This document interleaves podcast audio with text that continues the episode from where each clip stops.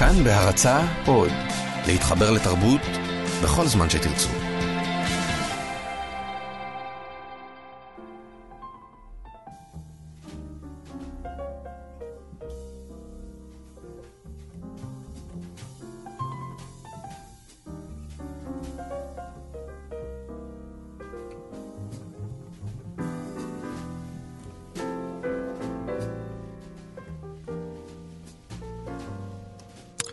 שבת שלום, ברוכים הבאים מהתבודדות.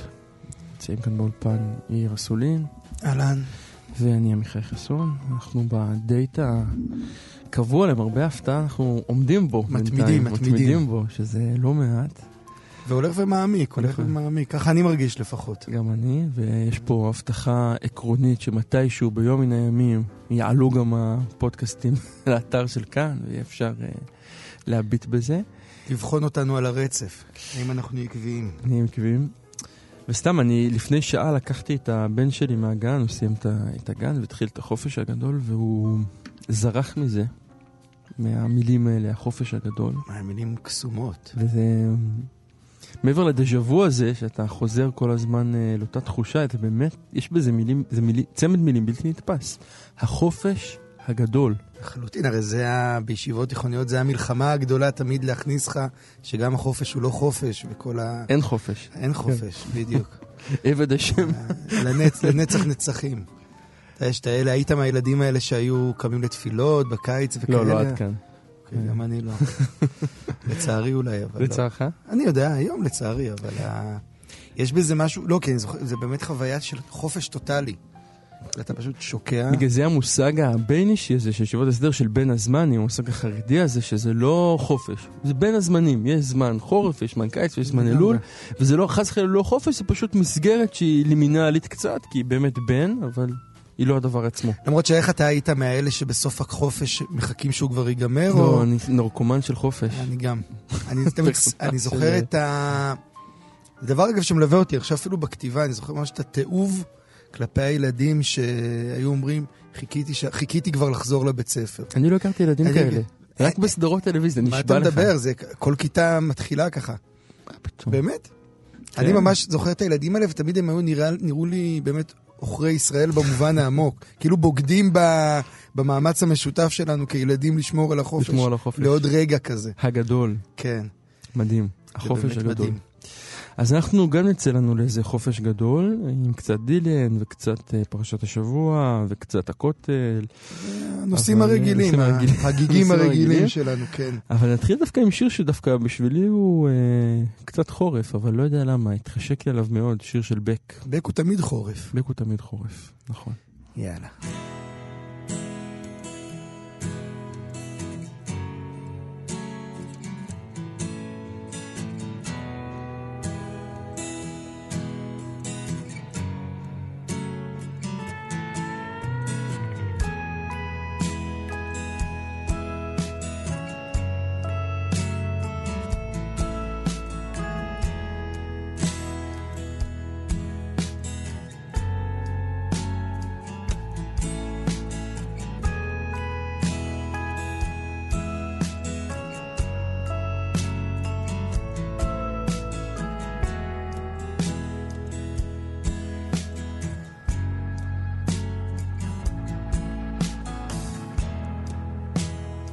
Hands on the wheel.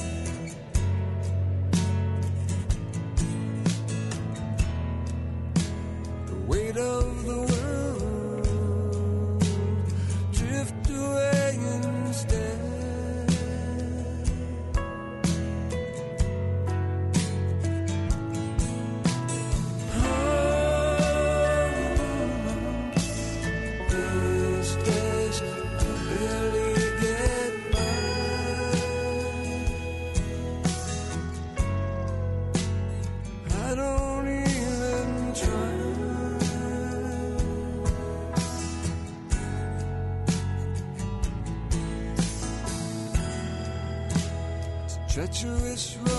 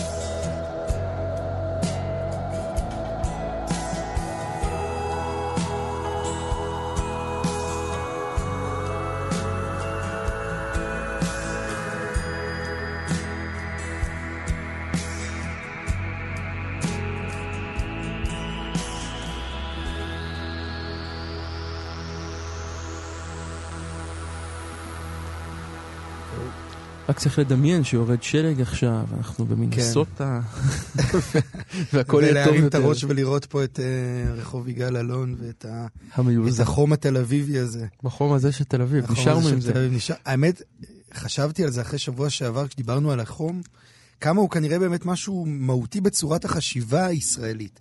כאילו, זה לא רק ה- באסתטיקה של החשיבה. הזיעה הזאת היא משהו, היא משהו אמיתי, היא לא רק אה, חם, היא לא רק משהו מציק. היא תודעה נפשית. שמעצב, היא תודעה נפשית והיא מעצבת נקודת מבט. כלומר, הצפירות בכביש והעצבים, ואת- זה משהו מה, מהדמות הזאת הישראלית, שיש בה גם המון חן, אבל כאילו היא לא רק, אתה יודע, נוטים להתייחס למזג אוויר כמשהו שבא על הדרך.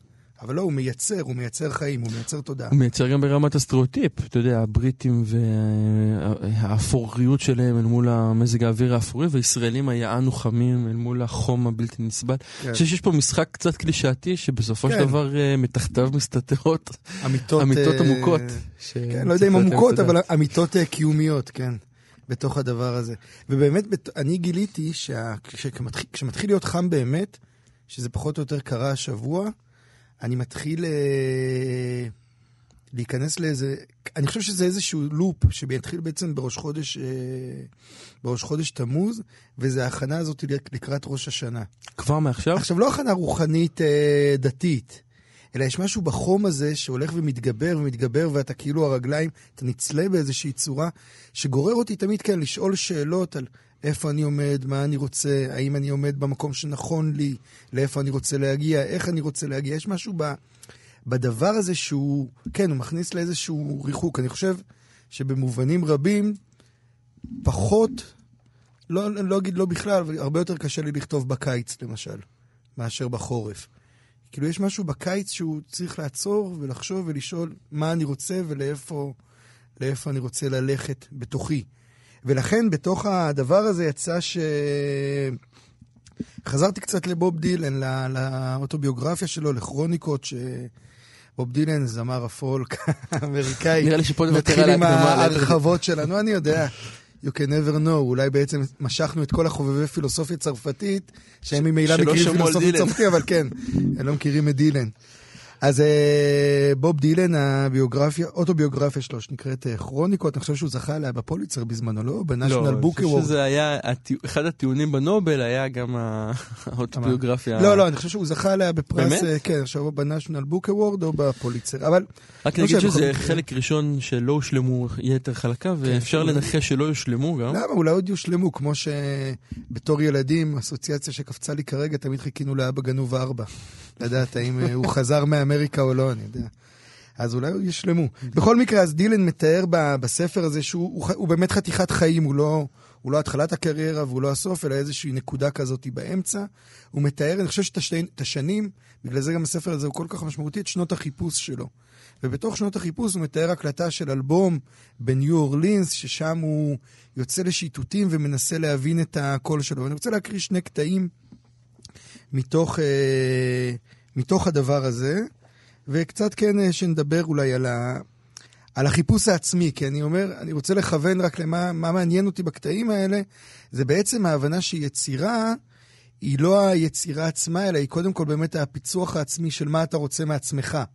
או מה אתה לא רוצה מעצמך באיזושהי צורה.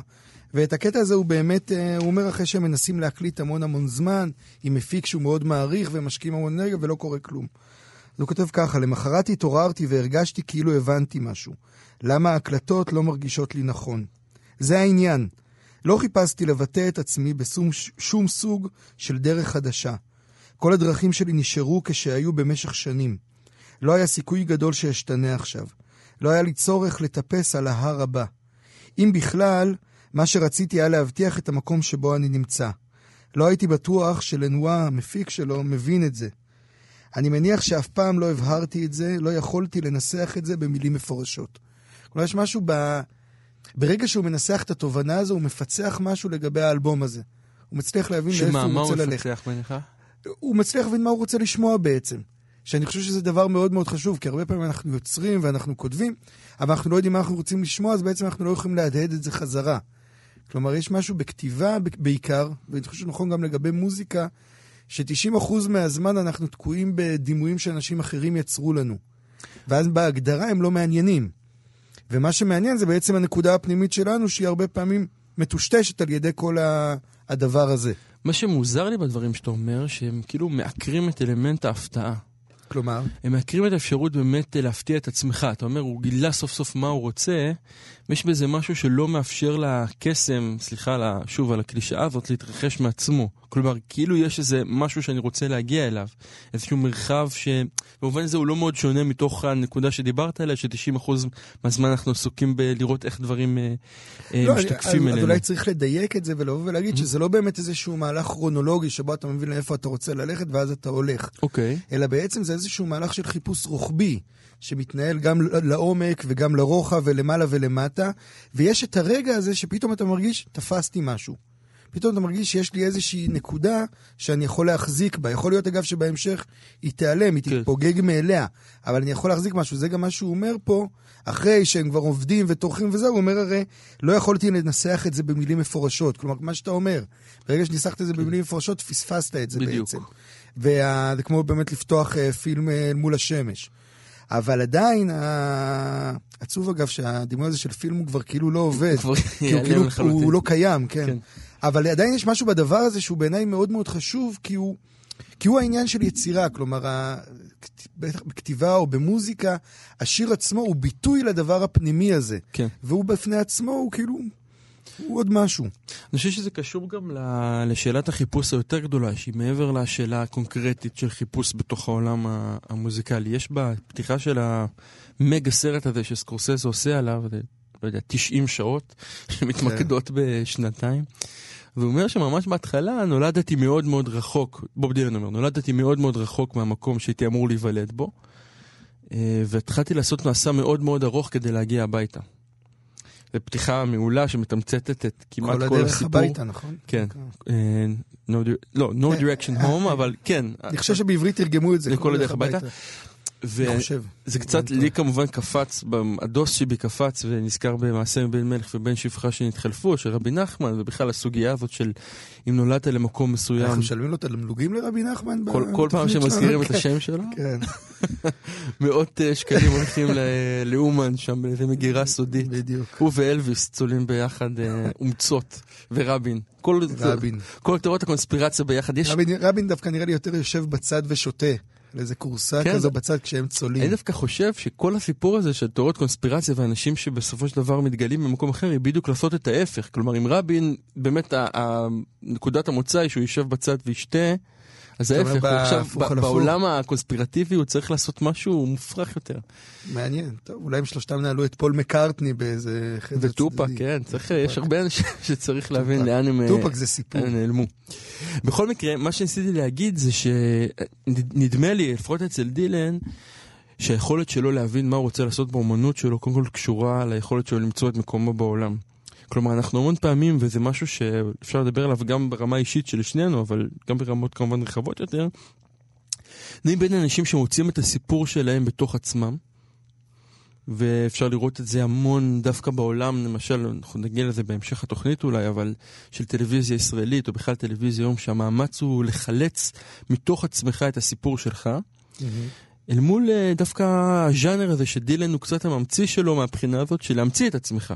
שלא כל כך רלוונטי, הביוגרפיה שלך, המקום ממנו, כל זה חסר משמעות, ואתה גם לא תתעסק בזה שהמקום הזה לא, אה, לא מפוצח אצלך.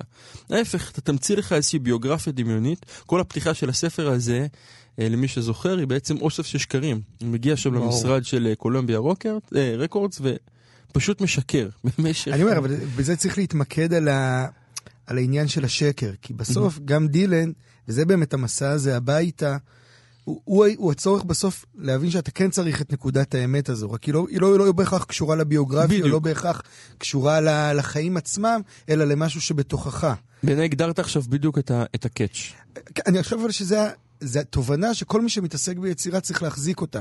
שהאמת היא לא מה שאתה חושב שהוא האמת, אלא בעצם מה שאתה מרגיש שהוא האמת. שזה שני רבדים כן, שונים. ולכן זה גם לא רלוונטי. אני חושב שאחד הקשיים נכון. של המון uh, כותבים בתחילת הדרך, היא בעצם הניסיון הזה להיצמד בד- בדיוק למקום שדיברת עליו. ברגע שאתה משחרר את זה... אה, ברגע, שאתה, ברגע שזה אתה. כן. כלומר, זה בדיוק העניין. אז אולי באמת לפני שנעבור לשיר, אני אסיים בעוד ציטוט מאותו הקשר שדילן כותב, שהוא קשור לעניין הזה של האמת. הוא אומר ככה: לפעמים אתה אומר דברים בשירים, אפילו אם יש סיכוי קטן שהם אמיתיים. ולפעמים אתה אומר דברים שאין להם שום קשר לאמת של מה שאתה רוצה לומר. ולפעמים אתה אומר דברים שכולם יודעים שהם אמיתיים. אבל לעומת זאת, אתה חושב שהאמת היחידה על פני האדמה היא שאין שום אמת על פני האדמה. מה שאתה לא אומר, אתה אומר באופן רופף. אין זמן להרהר. תפרת והדפסת וארזת ונסעת, זה מה שעשית. יפה. וזה בדיוק המעשה הזה שמוביל אותנו לשיר הבא. צדק צדק תרדוף, בקש שלום ורדפהו, בקש שלום ורדפהו, צדק צדק תרדוף.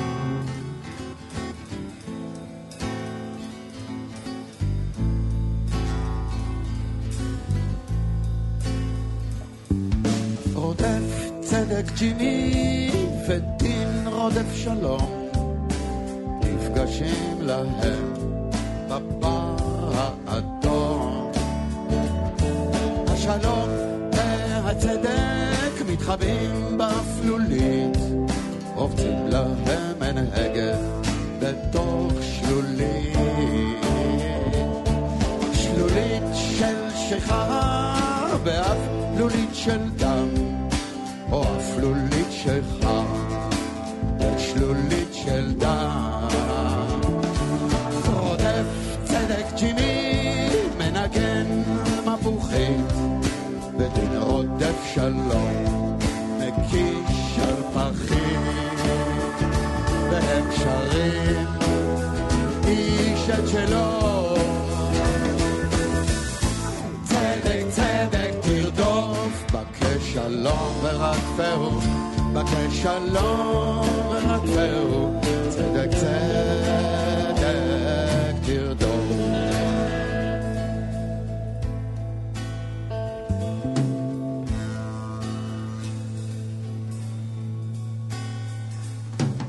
זורק דין שלום לג'ימי צדק, אתה מודע לזה שצדק זה חרוז להדק.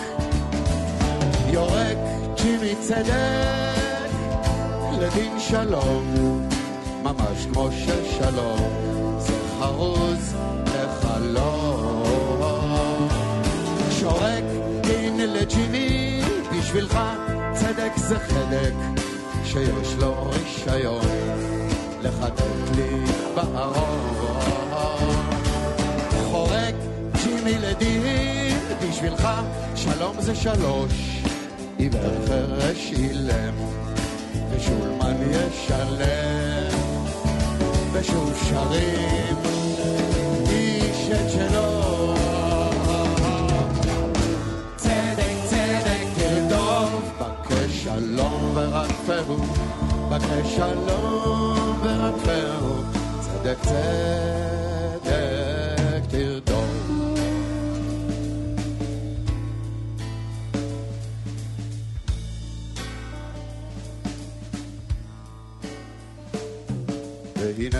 קמים, רודף מול רודף, לגחך קלות ולהתנדף, משלולית אפלולית, בבר האדום, לא פלא שצדק בורח, לא פלא שבורח שלום, והאלוהים יבקש את נרדם. ישלים אם לא יצדיק את הנסחף על חי.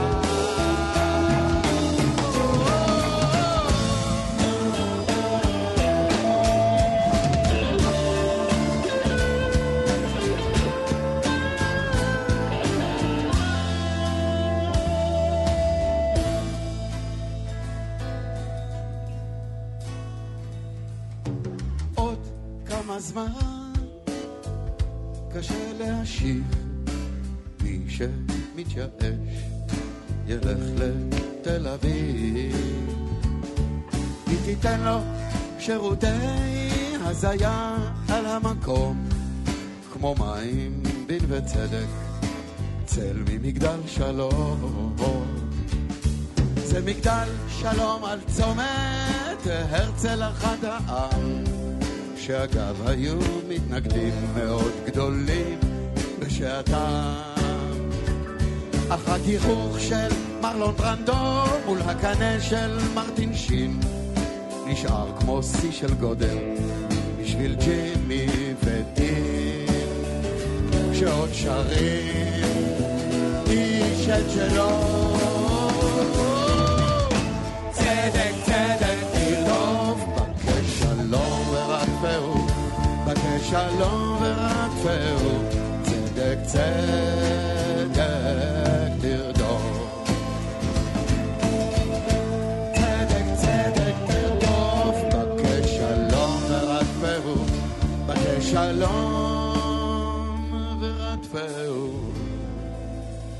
צדק צדק תרדוף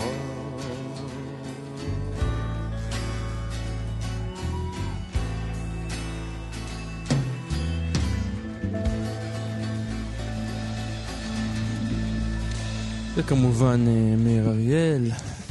צדק צדק תרדוף, עם השורה האלמותית באמת של אה, מגדל שלום על צומת הרצל אחד העם, שאגב היו מתנגדים מאוד גדולים בשעתם. שזה כאילו, אני, למה זה תמיד אותך? אותי? כי יש בזה, זה, נקוד, זה התבוננות של משורר. בן אדם הולך ברחוב, רואה רחוב הרצל, רואה רחוב אחד העם באמצע מגדל שלום, ואומר, יש פה סיפור, יש פה עולם. זה ה... זה הכמה גדולה של מאיר אריאל, אני חושב. המשפטים האלה הלוכדים. הידוע בכינויו המעפן, בוב דילן הישראלי. אני תמיד כן. שונא שמצמידים את זה ל... אה, כאילו את התואר דה דה דה הישראלי, לא משנה מה זה. אני חושב שהוא טי- הוא חצי טיפח. זה לא, טיפח. עצם נקודת המוצא הזאת, שבה אתה כאילו חייב להיות הוורסיה המגוירת, כן. אה, דוברת העברית של משהו טוב שקורה בחוץ, שזה משהו שאותי אישית מוציא מדעתי. לחלוטין. זה אגב, אפרופו אנחנו רוצים לדבר על זה בהמשך, אבל זה אפרופו העניין הזה של הכותל ויהדות אמריקה וכל כן. המרחב הזה. עוד- עוד- פרובינציאליות עוד נגיע בעצם. לשם. עוד נגיע לשם. אבל באמת לפני זה רצינו לדבר, אה, בעיניי זו פרשה אדירה, על פרשת השבוע, פרשת חוקת. שקורים בה מלא דברים, אני... המון המון המון דברים, כאילו דרמטי, אתה לא יכול לחלק את ה... את ה- כן, את המשקל. את המשקל לפרשות משמימות אחרות, כאילו, ולא... לחלוטין, לא אבל, אבל יש? בזה, דווקא בעיניי, גם מבחינה עריכתית, יש בזה משהו דווקא מאוד חזק, כי פתאום זה מגיע לאיזשהו שיא סופר אינטנסיבי. והדבר הזה, יש בו, יש בו משהו בעיניי, משהו שעובד. בסוף אי כאילו התורה, ה- אבל יאיר, זה- זו עונה ראשונה ממש מוצלחת של ספר בראשית, ואז מריחה של ארבע כן. עונות. ככה אני מרגיש. כאילו מעניין. עורך טוב, אולי זה העדות לכך שזה אלוהי, כי עורך טוב היה עושה שם משהו... פעם צריך טוב לדבר פה יותר. על, אה, על מימזיס, אתה מכיר את הספר מימזיס כן. של אריך אורבך, אחד הספרים החשובים בתורת הספרות, והוא מדבר שם, באמת הוא מנתח את התנ"ך אל מול אה, האודיסאה בעצם, בכלל, כתבי הומרוס, והוא מדבר באמת על ה... שהתורה מעניינת האמת, לא מעניין אותה עכשיו לספר לך סיפור טוב, או לבנות אותו נכון. חוץ מבראשית. גם בבראשית, הוא מראה דווקא, עיקר הניתוח שלו על בראשית, כן. הוא מראה נגיד על נכון. העקדה או כאלה, איך ה... איך אפשר לסדר את זה אחרת? המספר, לא איך המספר פשוט לא שם על הקורא, כלומר זה לא מעניין אותו. ויש בזה משהו מאוד מאוד חזק. אגב, אפרופו ספרות במאה ה-20, נראה לי שהתנ"ך כבש את ההשפעה שלו. כן. מפני הומרוס בהקשר הזה. אבל שוב, בתוך הפרשה הזו, באמת העמוסה לעייפה, למרות שהיא באמת קצרה, שזה יתרון לכל בן אדם שהולך לבית כנסת בשבת בבוקר. כל שתיים מקרה אחד תרגום, שיאיר אסולין. בוודאי עושה מדי נכון. אה, יום שישי. לא יודע, יום שישי. אה, בקיצור, יש את הדבר המטורף הזה של החטא של משה רבנו, את העניין הזה שאלוהים אומר לו, תדבר אל הסלע, והוא מדבר ולא קורה כלום, ואז הוא מתרגז ונותן מכה. וה... יש בזה משהו באמת מחמיר לב בסיפור הזה, שאני, הוא תמיד מטלטל אותי. אתה קונה אני- אותו? אני אני אתחיל רגע בשאלה הכי בסיסית. לא יודע מה זה קונה אותו, אני קונה אותו כמו שאני קונה את כל ה... אני, אני אסביר מה הכוונה שלי. יש לרב צדוק הכהן מלובלין תורה מקסימה בצדקת הצדיק, שהוא מדבר על זה שבעצם, הוא, הוא מתחיל באמירה מעצבנת כזאת של משה רבנו לא חטא וכולי וכולי. כן. ואז הוא אומר, זה לא הקאץ', כלומר היה צריך למצוא איזה תירוץ שם. אז לקחו את הסלע הזה ולקחו את המקל הזה ועשו מזה בור אוקיי. ומייסס. העניין הוא שהוא אומר, משה לא יכול להוביל עם של אוקיי. עבדים לארץ ישראל, צריך להחליף פה את יהושע. לא, אבל מה שהוא עושה פה, הוא הופך את השאלה משאלת החטא לשאלת התירוץ. אני, החטא לא מעניין אותי, מעניין אותי הדימוי בהקשר הזה. מעניין אותי לראות בן אדם זקן, שהעם שאיתו כבר, אנחנו רגע לפני הכניסה לארץ, סוף המסע, העם שאיתו צעיר ממנו בהרבה. הוא לא רלוונטי בעיניו, הוא גם לא אוהב אותו כנראה, אם היו בחירות כנראה משה לא היה מפציץ שם באיזה הישג דרמטי. ובתוך כל הסיטואציה הזאת הם כאילו מתלוננים והוא צריך לפתור את המצב ויש לחץ, זה אפרופו חום, תקועים שם במדבר והוא מדבר ולא יוצא ואז ה... אולי זה אחד מרגעי הכנות הכי גדולים של משה כשהוא מכה בסלע. יש פה עוצמת כנות אדירה, נשבר לו. כן. הוא לוקח את המטה הזה ופשוט מוציא את המים וגומר את הסיפור. ויש בזה משהו מחמיר לב, ו- מחמיר וגם לב צריך לראות. להגיד שאחותו מתה רגע לפני, אח וה- שלו ימות רגע אחרי, כלומר באמת... אנחנו ב- בסוף הדרך, אנחנו בסוף, כן. בסופו של דבר באמת בסוף הדרך, בתחושה של בן אדם, שאני חושב שכל בן אדם מרגיש את זה בשלב מסוים בחיים, כנראה, שהוא- של עיבוד הרלוונטיות. כלומר, שאתה אומר, זה גם השפת אמת מדבר על זה, שמשה רבנו בעצם כבר, הוא כבר לא, באמת לא יכול להכניס העם פנימה. כן. אבל, ה... אבל אלה כאילו הרעיונות הגדולים. אני אומר, בתוך ההתרחשות עצמה, יש פה בן אדם שכאילו עוד לא קלט. אני חושב שהפער פה, שמשה עוד לא קלט שהוא איבד את הרלוונטיות, והוא איבד אותה. ואז הרגע שבו הוא קולט, זה בעצם הרגע הרגע שבו הוא מכה בסלע. כלומר, השבר הזה. אתה אוהב את משה? הוא דמות שמדברת אליך? אני חושב שהוא דמות מאוד מעניינת, כן. זה לא מה ששאלת. לא, הוא מעניין, מעניין אותי רגשית. כלומר, הוא מפעיל אותי. אני מתחבר אליו. כן. איך- המהלך שלו, איך היית מגדיר את המהלך הדרמטי של משה? מעניין, שאלה טובה. איך תן איזה, אתה יודע, בפיץ של אה, משפט. אמ, התקלה, שתיקה כן, דרמטית. שתיקה דרמטית. אה, תחשוב על זה, לא, כי אני... כי באמת יש, משהו בגיבורים של עם ישראל שהם בסוף תמיד נכשלים. שזה משהו הוא- יפה, הוא הוא לא כאילו- מסיים, אף אחד לא מסיים יפה. אני אני אגיד לך מה התחושות המורכבות שלי על משה. הוא כאילו הגיבור המוחלט, כן? המוחלט, אבל הלא מוחלט. אה, אה, בסדר, אבל הגיבור מבחינת זמן מסך, אם נחזור רגע לדימוי הטלוויזיוני, הוא מחזיק ארבע ארבע עונות לפחות. אוקיי, שזה יותר ממה שכל אחד אחר מחזיק. נכון. ויש בו את... את אנחנו, אני לפחות מרגיש שחונכנו מגיל מאוד מאוד צעיר אה, להריץ אותו הערצה עיוורת יותר מאשר שאר הדמויות שבהם אפילו דוד, שלמה וכולי, שתמיד היה איזה אליהו כמובן. הייתה כוכבית. כן, היה איזה כוכבית שהיה אפשר לשחק. משה הוא כאילו הדמות השלמה, ההוליסטית, ולכן גם החטא הקטנוני הזה, כאילו, של ההכאה בסלע, הופך להיות דרמה מאוד מאוד גדולה, למרות שבסוף הוא רגע מאוד מאוד קטן, כמו שהגדרת יפה ברמה האנושית, של לא אדם קטן. שנשבר לו. לא, רגע- קטן. רגע דרמטי, אגב. רגע דרמטי, אבל, כן. אבל זה ניואנסי. אתה אומר, הוא לא מבחינה, כאילו, כן. זה לא אה, דוד אה, זה ש... לא לידר, כן. אה, ולא כרם נבות, זה, זה לא בפרופורציות האלה בכלל. אה, ולכן נדרשים כל הוורטים והגודלים המונפים. לא, אבל אני אומר, נניח תסתכל על הבן אדם הזה, על מסלול חייו, נניח הוא דמות אה, דרמטית או דמות מרומן, לא משנה עכשיו. מה מסלול חייו בעצם? כי יש פה משהו, יש פה משהו, אני אומר, tricky במובן הזה שהוא בן אדם, שזה הפעם הראשונה כנראה, שהאישיות שלו קופצת. אבל זה אדם שכל חייו בעצם בלע את האישיות, שהוא לא רצה ללכת להוציא את ישראל ממצרים, אמרו לו, לך תעשה את זה, עשה את זה. אמרו לו מה לעשות, עשה, כאילו יש איזה משהו בפעם ראשונה שהבן אדם משה קופץ החוצה, העסק קורס. כן, ומעניין אם זה פעם ראשונה, יש גם את הרגע שהוא הורג את המצרי, יש כל מיני רגעים בעיניי ש... ש- שם הוא עוד לא משה כאילו הדמות, כן. שם הוא כאילו, ב... אתה- שם הוא אתה- עדיין בן אדם אתה רגיל. בעצם אומר, משה הופך להיות משה בגיל 80, פחות או יותר, כשהוא, שזה גם דבר מטורף, כלומר, לחלוטין. 80 שנה הם רק הקדמה ארוכה מדי כמעט כן. לדבר הזה, שבתוכם הוא עושה כמה וכמה טוויסטים בלתי אפשריים, מלהיוולד בתוך המקום כן, ה... אבל נגיד, שוב, במונחים של טלוויזיה, הפרק הראשון שלנו מתחיל עם הסנה. כן, זה הרגע. רגע, נכון, זה רגע ההתגלות. זה הרגע ההתגלות, ובעצם מסתיים בהכאה הזאת על הסלע. כלומר, אחר כך, זה כבר סוג של garbage time כזה שאולי אפילו לא צריך אותו. ובתוך המהלך הזה אתה רואה בן אדם, שכאילו, לי, אני לא מצליח לפצח עד הסוף מה, מה הוא, אבל יש פה איזה משהו שהוא, שהוא הוא, הוא, כאילו הוא שם את עצמו בסוגריים, או בהשהיה באיזושהי צורה. הבן אדם משה אל מול המנהיג משה. וזה דמות שמצופה ממנו. אל מה שמצופה, אל השליחות שהוא נשלח אליה בעצם. כלומר, הזכרת את אליהו, שגם דיברנו עליו כן. פעם, אני חושב, בהקשרים האלה.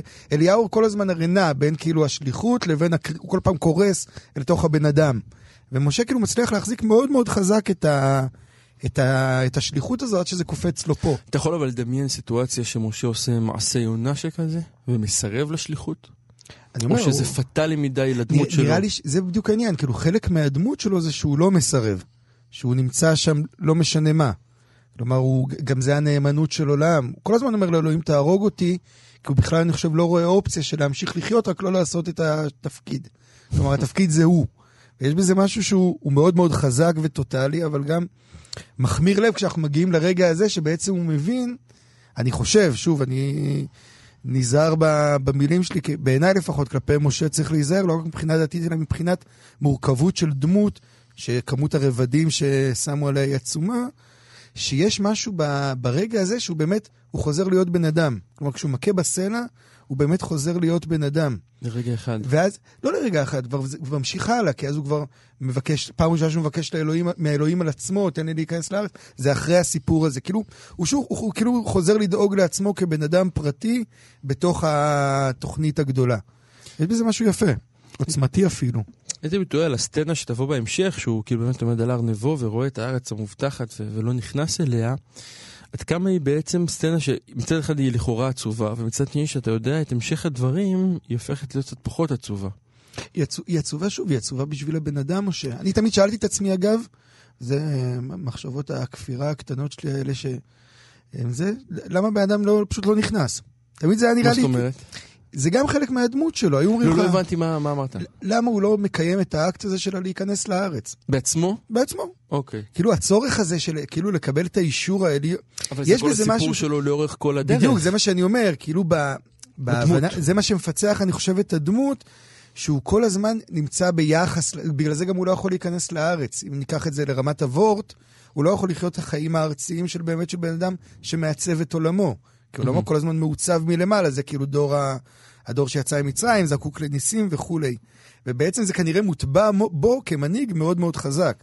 שזה כאילו הדבר היפה בזה, ושוב, מה גם שעולה לי המחמיר כשאתה לב. מדבר, זה, נגיד אם לוקחים את הממרה מפרקי אבות, כן, וכשאני, וכשאני לעצמי מה אני, אם, אה, אם משה שואל את עצמו באמת מה נשאר שם, אחרי כל הדברים האלה. וזה, וזה לא שאלה שרלוונטית לכל אחד, בטח לא לכל אחד מגיבורי התנ"ך, שלחלקם יש באמת אה, אישיות שחזקה מהם, במובן מסוים, או לגמרי. מהתפקיד. באמת משה הוא יוצא דופן פה. לחלוטין. אה, אז אה, באווירה זאת, ורגע לפני שנעבור למשה המודרני, הלו פרנק אנדרהוד, אנחנו אה, למבול. נעבור למבול. אם נשרוד את המבול הפעם, כל חיוך יהיה שונה, נגוע. אם אחזור על זה עוד ועוד ועוד, תישארי עשרים שנה, או עד סוף היום. למדנו לחכות ולוותר, ואיך להיזהר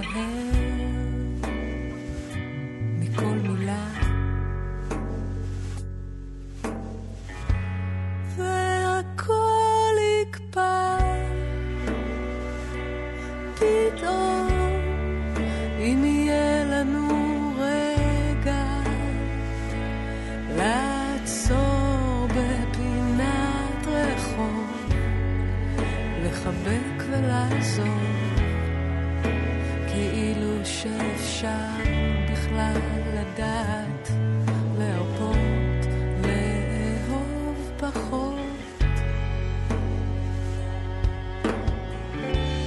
בחיוך פרוע עוד אבוא לגבות חובות, לשבור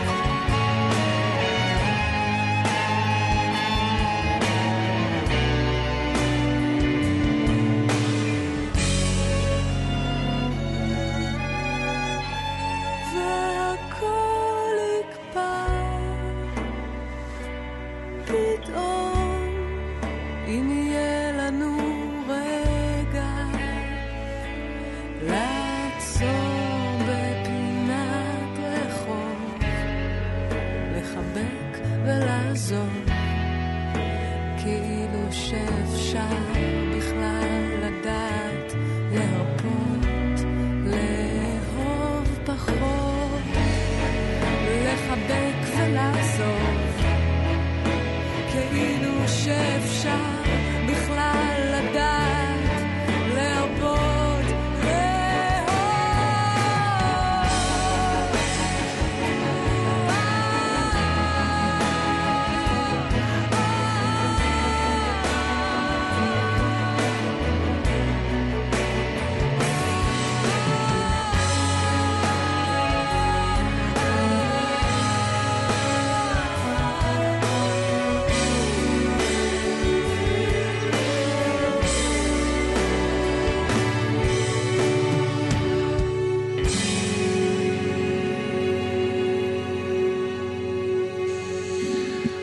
רונה קינן, מבול. שיר אה, מצוין. שיר מדהים, באמת שיר מדהים. מצוין. ומה שמדהים בו שהוא כאילו בסוף שיר נורא נורא פשוט. לגמרי, הוא גם פשוט, אבל הוא לוכד את הרגש הזה של ה... יש אגב שיר של, אה, נכון, לאה גולדברג, לא, עוד לא יהיה לי רגע כמו הרגע שלפני. לא, זה חנוך לוין, שוב לא אה, היה לי זה- רגע זה כמו הרגע לוין. שלפני. אז זה עובד על אותו, על אותו מבנה, כאילו, אם מנתחים את זה, זה עובד בדיוק על אותו מבנה של... אה, על הרגע הזה, בדיוק כמו הרגע של המבול, כן? ה- והכל יקפא פתאום, כלומר, אותן שניות שהן באמת מכוננות את, ה, את החיים. אנחנו חיים כל כך הרבה וטטטם, ויש את הרגעים האלה, שפתאום יש איזה טוויסט, שאם הוא קורה, אתה כאילו עובר שלב. ואם לא, אתה נשאר תקוע באותו מקום באיזושהי צורה. זה במובן הזה, זה תמיד הרגעים הגדולים, המשמעותיים, והקטנים גם באיזושהי והקטנים. צורה. כן. וגם, ה... כאילו, אני חושב שבתת מודע הקולקטיבי העולמי, לא רק היהודי, המבול הוא פחות או יותר הזיכרון הכי אה, אה, מהותי, אני חושב. אני אומר זה הוא ה... בזהירות. כן, הוא השוט הכי מהותי. כן. הוא כאילו, הוא- הוא גורם מחולל, אנחנו, אנחנו תקועים פה עם איזה... עם אפשרות לזה. כן, ש... אבל- ואנחנו, ואנחנו גם יודעים את זה. כלומר, בלי שאנחנו בכלל מבינים, אנחנו יודעים את זה, וכולם יודעים את זה. גם אנשים שלא אין להם שמץ של מושג. זה, לא רק, זה בעצם בסוף זה המוות. אתה כן. יודע, בסוף כאילו ה... אבל זה יותר מהמוות, זה המוות הפ- הפטאלי. המוות שבו... המוחלט, הטוטאלי. כן. לגמרי, אני אומר, בסוף יש משהו ב... החיים מתחילים כשמגרשים אותך מגן עדן. כן. אתה מבין שאתה יכול למות פתאום, אז נולד הבן אדם. באיזושהי צורה. לא ניתן עכשיו כמה שמות צרפתיים. וזה גם חוזר כן. לדילן, מה שאמרת. אוקיי, אנחנו נחזור למנהיגים אה, אה, לא פופולריים. אגב, משה, ונדבר קצת על פרנק אנדרווד, שהוא, אה, למי שלא יודע, נשיא ארצות הברית.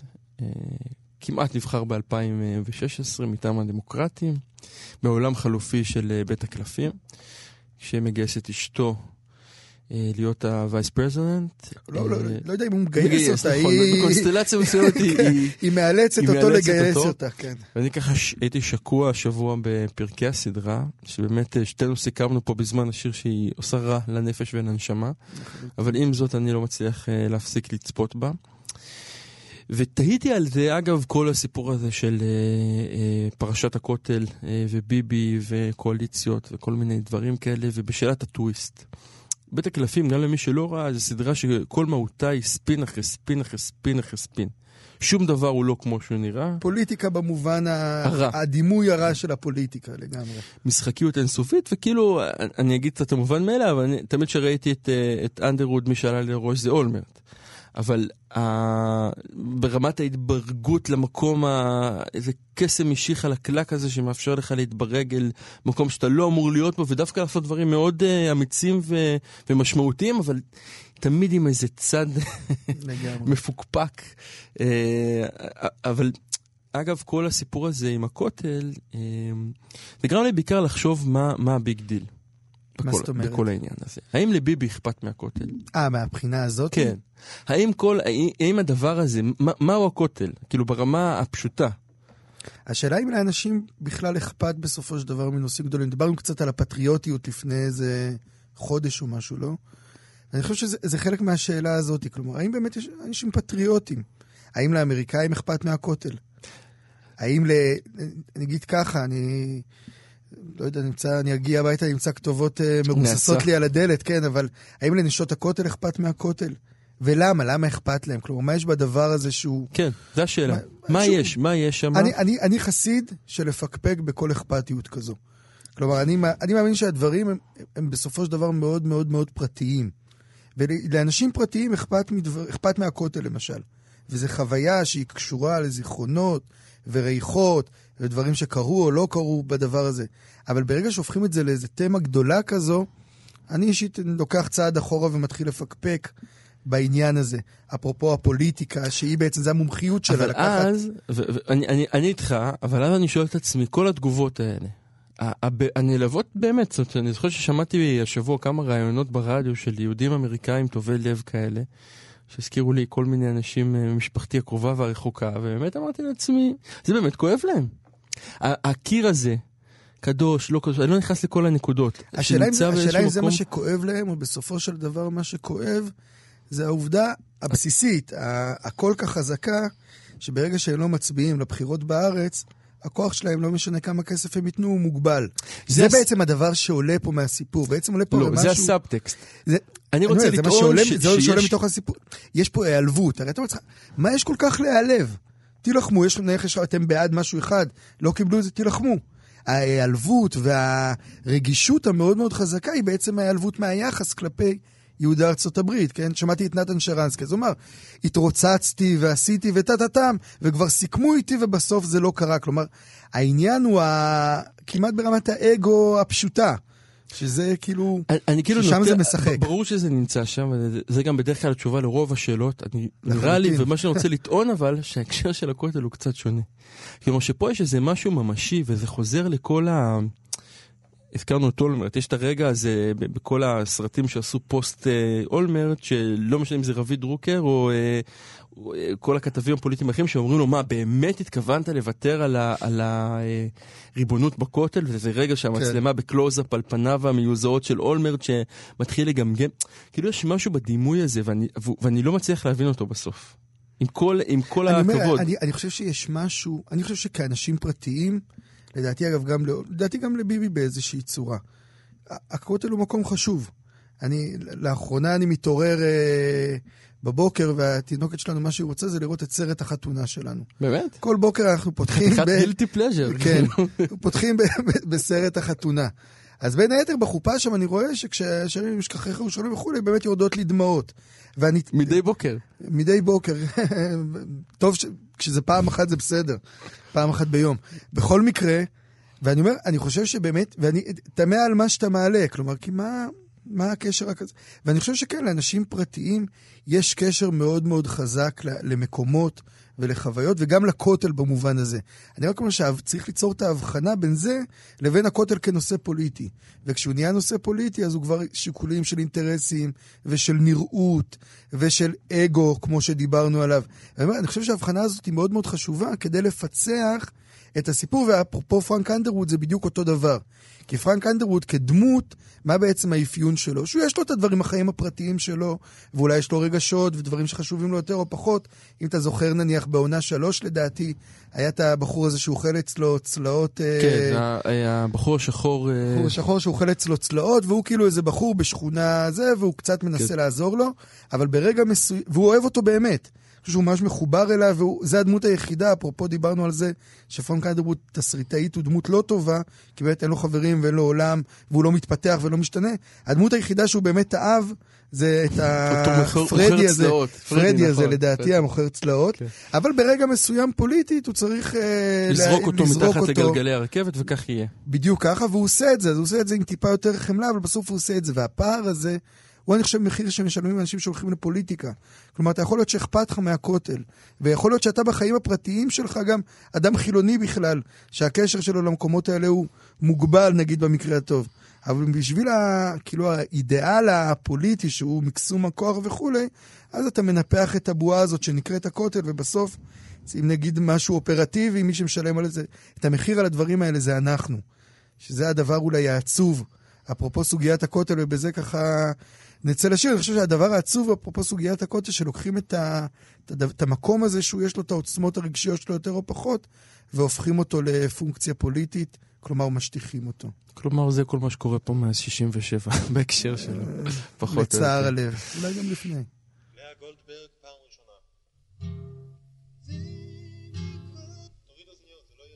לא זה יעזור לי. כן. זה לא יעזור. אני משמיע קצת.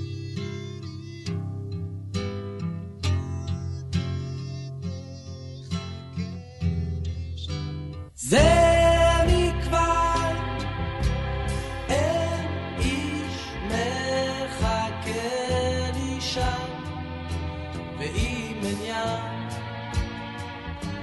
הרי אין גם ספינה. הדרך קצרה החוג צומצם ובכן מה עוד שבוע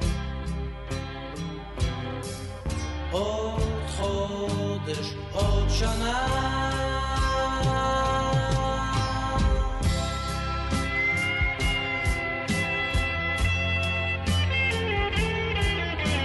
אחרי מותי עוד תהיה משהו בעולם, מישהו יאהב מישהו, מישהו ישנא.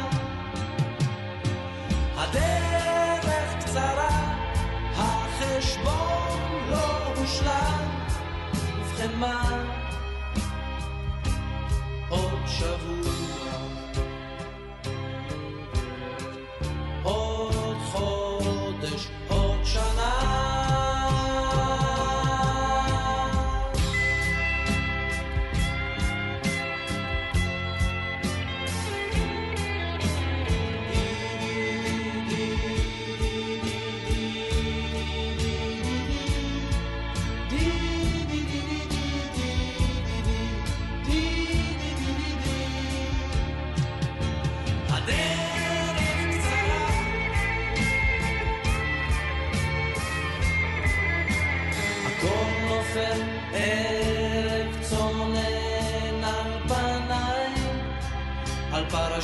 פרשת הדרכים הקרובה, אותה תחנה. מחר אני אתעורר ואפקח את עיניי. אלוהים אדירים, עוד שבוע.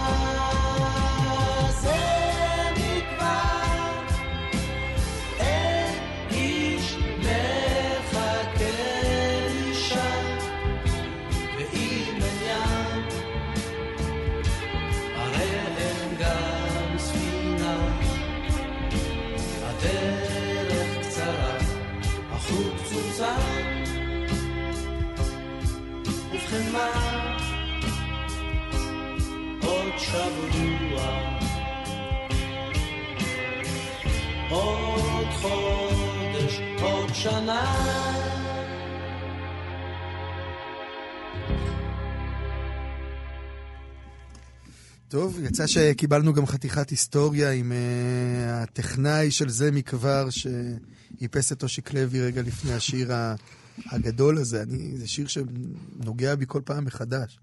גם מה, המילים אם אין שלו. ים, הרי אין גם סירה. לאה גולדברג כידוע. כן, דימוי... אגב, אפרופו, זה באמת החנוך לוין ההוא, וגם אהרון הקינן. כלומר, אותו רגע, אותה תובנה. דיברנו גם על דילן, כלומר, יש את הרגע הזה שבו אתה מבין שכאילו בשירה אולי באמת יותר קל לתפוס את זה. כן. אבל ההבנה הזאת שאם ים הרי אין גם סירה, זה לא רק דימוי, זה הבנה קיומית, מהמם. שבעצם מכוננת, אני חושב, חיים מחדש. שמכריחה אותך לכונן את החיים מחדש. לגמרי. לגמרי, דיוק מצוין, נכון. אנחנו מתקרבים אה, לקטע הג'אז הסופי שיאיר אה, מחנך אותנו מדי שבת. מקווה שאתם לא מעבירים. כאילו, ברגע האחרון, כאילו, ו... אני, אני, אני עוד לומד את הדברים בעזרת יאיר, אה, אבל אנחנו אה, רוצים מאוד להודות לנדב אלפרין שערך אותנו, ולאלכס רוזנק שהיה פה על הצד הטכני, רזניק שהיה פה על הצד הטכני, ומחייך לנו עכשיו. כן, אה, למרות הטעות. למרות הטעות הנוראית. ו... אולי ככה באמת, כאילו, לפני שיוצאים לשבת, אני חושב ששווה לסמן, נראה לי, את הנקודה שליוותה אותנו לאורך כל התוכנית, וזה באמת ה... ההבנה ש... שיש שכבות לדברים בעולם. וכאילו, השכבות החיצוניות הן בדרך כלל הפחות אה, מדויקות או הפחות אמיתיות, והחיפוש האמיתי, למי שבאמת רוצה, אתה יודע, יש רוב האנשים, אין להם זמן ואין להם סבלנות ואין להם כוח לחפש את הנקודות אמת האלה. אבל מי שבאמת רוצה לחפש את נקודות האמת, אז הקילוף הוא חלק מהעניין. אני חושב בכלל שזה מלווה אותנו לאורך כל כן. ההתבודדויות שלנו האלה. וזוהי התבודדות. הרי הוא החיפוש אחר החיפוש. בדיוק. כמו שהיו נוהגים לצחוק בישיבה שלמדתי בה, אני מרגיש שאני לא מרגיש. מה עושים? באמת? יפה, משפט יפה. משפט נהדר. טוב, תודה רבה, ואנחנו, איך, אה, מה אנחנו שומעים מבחינת האקדמיה לג'אז אה, פה? כן, דיוק ג'ורדן, Everything happens to me, תוך הופעה בדנמרק לדעתי. שהיית נוכח בה? אם אה, הייתי נולד 30 שנה קודם, אז אולי. אוקיי. שתהיה שבת שלום. שבת שלום. שבת שלום.